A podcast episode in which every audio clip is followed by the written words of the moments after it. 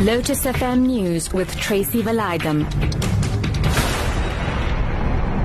Good afternoon. The ranks of people attending Zulu King Goodwill Zwelithini's Imbizo on xenophobic violence at Durban's Moses Mabhida Stadium have swelled to around 10,000 with the arrival of more traditional regiments known as Amabutho. Some of the men are clad in traditional garb and many of them are carrying traditional weapons. As they were arriving, one group from Mayville in Durban was singing Amashangane, a reference to Mozambicans must go.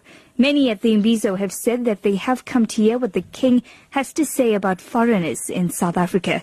King Goodwill Zwelithini is now on stage along with other dignitaries.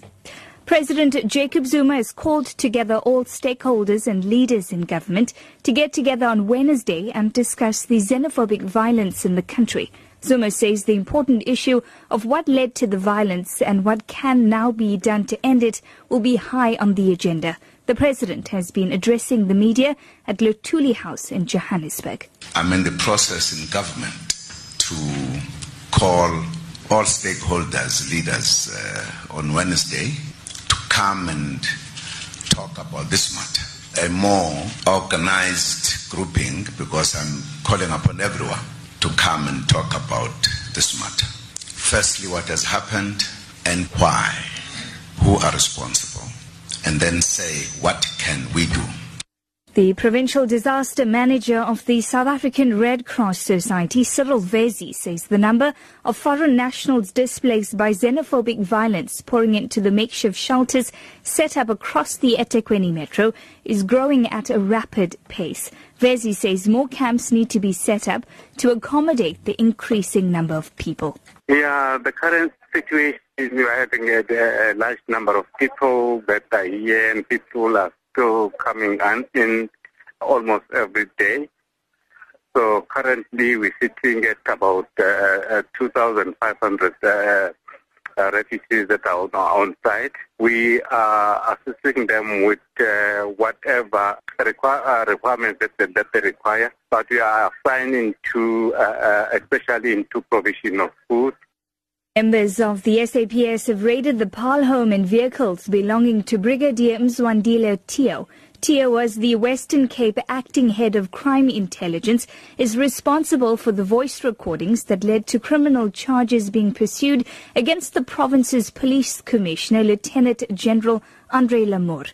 Tiyo is allegedly also a complainant in defeating the ends of justice case against the National Commissioner of Police, Riah Phiyega, for allegedly alerting Lamoer about an investigation into his alleged links with a suspected drug dealer.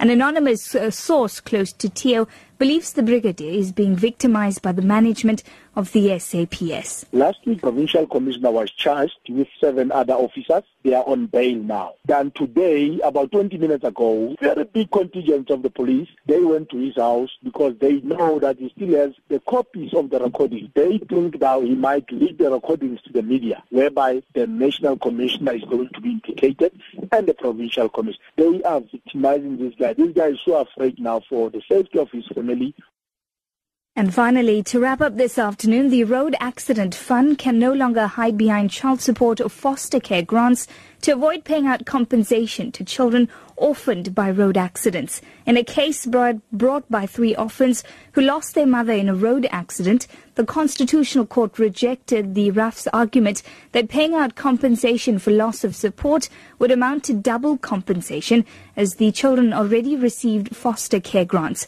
Attorney Simon Kelsey says it's difficult to qualify how much more money the RAF will now have to pay out in light of this landmark decision. I have done some numbers and at various percentages, we get to quite significant numbers.